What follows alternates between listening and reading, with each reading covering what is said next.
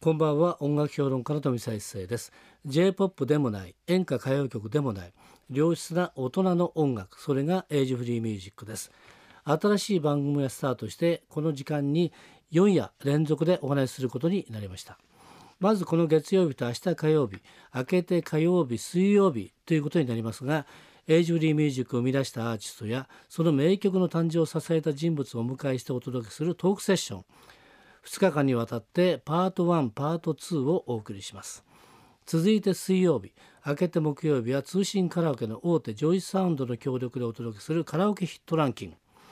1000万人を超えるジョイサウンドの歌好き登録会員の歌唱履歴からさまざまなジャンルのカラオケランキングをご紹介していきます新しいスタイルのヒットランキングですそして木曜日明けて金曜日のこの時間は富澤一世のミュージックレーダー私のレーダーがキャッチした注目のアーティスト注目の曲など時間を拡大してたっぷりとお送りしてまいりますとこんな形で毎晩お届けする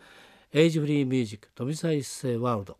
少し深い時間帯ですがぜひ毎晩聴いていただければと思いますさて今夜のお客様をお迎えしましょうここからはエイジフリーミュージックを生み出したアーティストやその名曲の誕生を支えた人物をお迎えしてお届けするトークセッションです今夜のゲストはこの方ですはい、テノール柏木川まさみです。はいよろしくお願いしますどうもよろしくお願いしますはい、えー、去年も確かね来ていただいたそうですねと思いますけれども、あの時はベスト版はそうですね、ベストアルバムをですよねえー出したんで、はいそのお話ししたと思いますけれども、はい、今回はですね、はいえー約2年半ぶりそうですね。前回ですね2012年の10月24日発売の「You Raise Me Up」以来のオリジナルアルバムとそうですいね。うことなんですが、はいえー今回は「ゴールデンボイスはい、」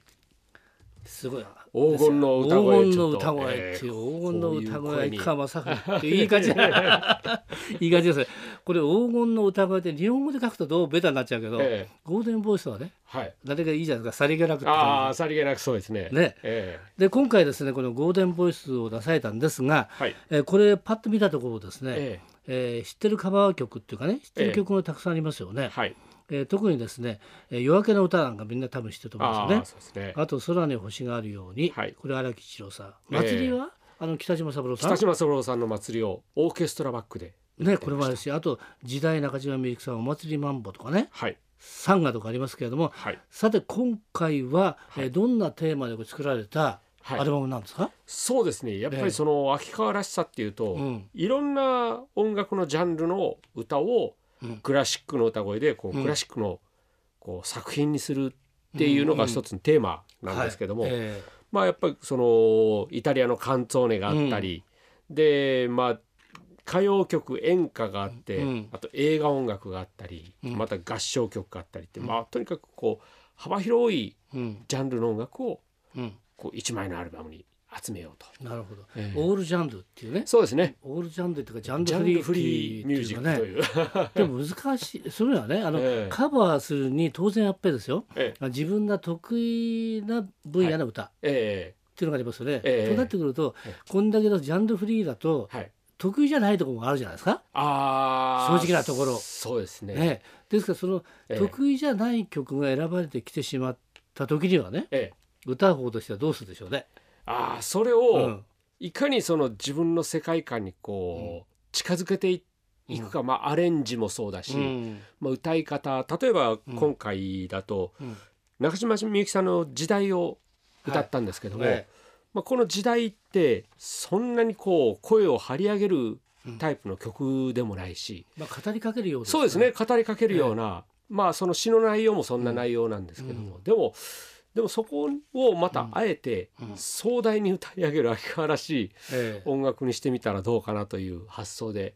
もう時代をこれ以上ないぐらい壮大に盛り上げてみたんですよ。ええ普通ですねこの時代をね歌ってる、まああのえー同じ j p o p 系の人がねええ歌ってもこれ難しいわけですよ。ああ難しい曲ですね。中中島みえゆきさんのメロディーっていうのはかなり、えー個性的だから、ええどうしてもそのねはい引きずり込まれてしまうってえいうね。ええで要するにあの歌う人もばらけようと思ってばらけて組み立てようようがないっていうね、えでえ結構難しいんですが、はいそこをうまくやんないとやっぱり中島みゆきさん色がない、そうですね色が消せないってくらいの、ええええ要すするにいや色濃いですよね、はい、そうですね。そこをですよやっぱり声楽っていうね、え全く違うアプローチっていうええことがねもっと難しいと思うんですよね。そうですね。でどもこ逆どこにするんですかこう逆えに全く違うジャンルだったから、ええ全く違う音楽に作り上げてみても面白いかなと。ええやっぱりそのカバーをするというのは、こうヒット曲であればヒット曲であるほど、り、うんやっぱオリジナルの印象が皆さん強いですから、ねええそこから抜け出すことって難しいんですけども、こうん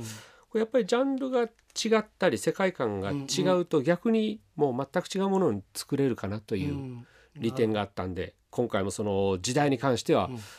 っぱりもう秋川らしいこう壮大な時代というのに作り上げてみました。なるほどということは逆に全然108度違うからこそまた良かったっていう、そうですね。こともあるんですねええそうですね。ええなるほどこれもぜひ聞いて,、ね、聞いてほしいなと思いますけれども今日はかけま せんは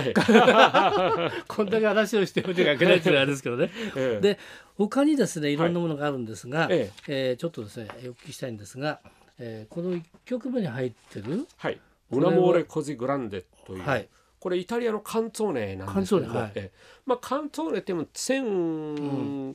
えー、1970年代ぐらいの、はいえー例えばカンツォーネって言ってもオーソレミオって言っても今から100年以上前の曲だし、えこの「ウラモーレ・コジ・グランデ」というのは割とどちらかというとこう最近のカンツォーネなんですけーうども、んまああの私が1990年代にイタリアに留学をしたんですけども、はい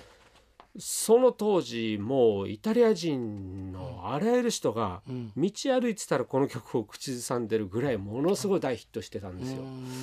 だからいつかこの歌を歌いたいなと思ってようやく今回のアルバムで入れることができました。これはもうカンツォーネってことですねそうですね。あとはい2曲目に入ってるマッティーナータ、マッティーナータこれもカンツォーネですこれねも。カンツォーネこれはもうそれこそ今から100年前ぐらいええのカンツォーネなんで、もう割とクラシックな感じの曲ですね。はい。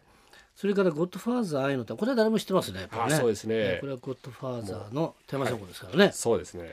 それから夜明けの歌、これはね、えー、岸洋子さんが歌岸岡さんそうですねですよね最初はあの坂本岸九洋さ子さんんが言ってヒットしたのは岸洋子さん。岸岡さんの方ですってねいうですよね。でちょっとだけ歌詞が違うんですよあえっなるほど。と坂本九さんの方は「僕の心にあ僕のこのではい岸岡さんの方は「私の心に」であで自分はなるほこど。の「私」の方がうん。発声的に歌いやすかったんでそちらで歌いましたということで岸洋子さんの方で歌ったと。そうですねで作詞は岩谷時子さん、作曲は泉拓さんというはいいう感じですね。あーはいあとはですね祭りは北島三郎さん空に星があるようには荒木一郎さんはいですよね、はいで気球に乗ってどこまでもこれが合唱合曲唱曲になりますねで時代は酒中島みゆきさん、はいお祭りマンボこれは美空ひばりさん美空ひばりさんのはいまた美空ひばりさんたくさん曲があるんですなんでまたこのお祭りマンボおが来た祭んりでしマょンうボ、かねこれ結構昔から自分あのー、コンサートとかで歌ってたんですよ。でええ必ずこの自分のアルバムには美空ひばりさんの名曲を1曲入れるというのはテーマにしてるんですけど、はい、で今回北島三郎さん祭りが入ってて、うん、この中お祭りつながりを作りたかったんですね。あなるほど ねで、えーお祭りマンボを入れたということですね、はいで10曲目の「心のキャンドルは」これはい1曲目の先ほどね出てカンツォーネカンのツこれォはーネの「ウナモーレ・コジ・グランデ」という曲を、このにそこに日本語の歌詞をつけてつけて、今回その作詞家の人に依頼をしてうん歌詞をつけてもらったんですよ。えーなのでまあそういう意味で今回秋川のこのオリジナル的な曲になりましたけども、これじゃ2曲ねあの比べて聴いていただければとそう思いますですねねはいそれから11曲目の「サンガ」はいこれは五木ひろしさんのね五木ひろしさんのはいえーコンサートではもうもう本当に労働という形ですけど大きく歌ってますよね、そうですねはいでそれでですね私もね今日いねこの曲いいなと思ったんですが、はいえー12曲目に入っております「ありがとうはい、」これは、えー今ですねこれパンフレットで見てるんですけれども、え群馬県の名もなき保育士が作った隠れた名曲なんてこれはどういう背景のこれ歌なんですーかこれはですね、ええその群馬県で保育士やをやってた人が、はいそのほ保育園そこの保育園のうんテーマソングを作ろうと、子どもたちがみんな歌う、えやっぱりその「ありがとう」というね感謝の言葉をこう当たり前のようにこう言えるようになるなると、ーうんやっぱこう平和な世界になるというえー意味で作ったらしいんですうんうよ。んまあ、それがなんかこう YouTube とかあと口コミでどんどん広がっていって、うんうんそれで、まあ、ある人から自分は勧められてええ聴いてみたらすごく感動する歌だったんで、うんまあ、もっともっとね多くの人に聴いてもらいたいなと思って今回アルバムなるにほどということはですね相川君の得意なパターンですねいああい曲をこうね発掘してあ育てるっていう いう感じで言うとこれまさしく今回そんな感じじゃないでしょうかあね。そうですね。はいえこの「ありがとう」なんですが私もこれを聞いてね、えええーここでこう見たんですけれども歌詞がね、あえええ中でマークしてるんですけども、はいえー僕が生まれた朝に初めて見たのは笑顔さお父さんお母さんの嬉しそうな笑顔さええここがねかなりチーンとこう来たんですよそうね。ですね。ええあの自分自身、私自身、親にうん、両親にありがとうっていう言葉を今まで一回も言ったことがないんですよ。で、なんか恥ずかしいとか照れくさいっていう気持ちの方が先になっちゃって。うん、でまあ面と向かってやっぱり今からもなかなか言えないだろうなと思うけどやっぱり歌だと表現できるという、まあ歌でいろんな感謝を伝えられたらなと思って、えええーこの歌を歌いました。そういう思いを込めてってそうですいね。うことですよね。えでもこれはね今回のゴールデンボイスの中のアルバムの中で一番最後に入ってますからやーはい。はりこれはぜひともねえー聴いていただきたいというそういうね、えええーメッセージなんでしょうねやっぱりね。そうですね。えということはこれはこの曲かけるしかない。ーああ、と思いますがそうねいかがでしょうかはい。ぜひお願いしはまいす。、えー、それではね、えー曲紹介の方お願いできますか。はい。では、えー感謝の気持ちを込めてありがとうをお聞きください。今夜のトークセッションのゲストは秋川雅史さんでした明日も引き続きよろしくお願いしたいと思います、はい富澤一世のエイジフリーミュージックまた明日の夜お会いしましょう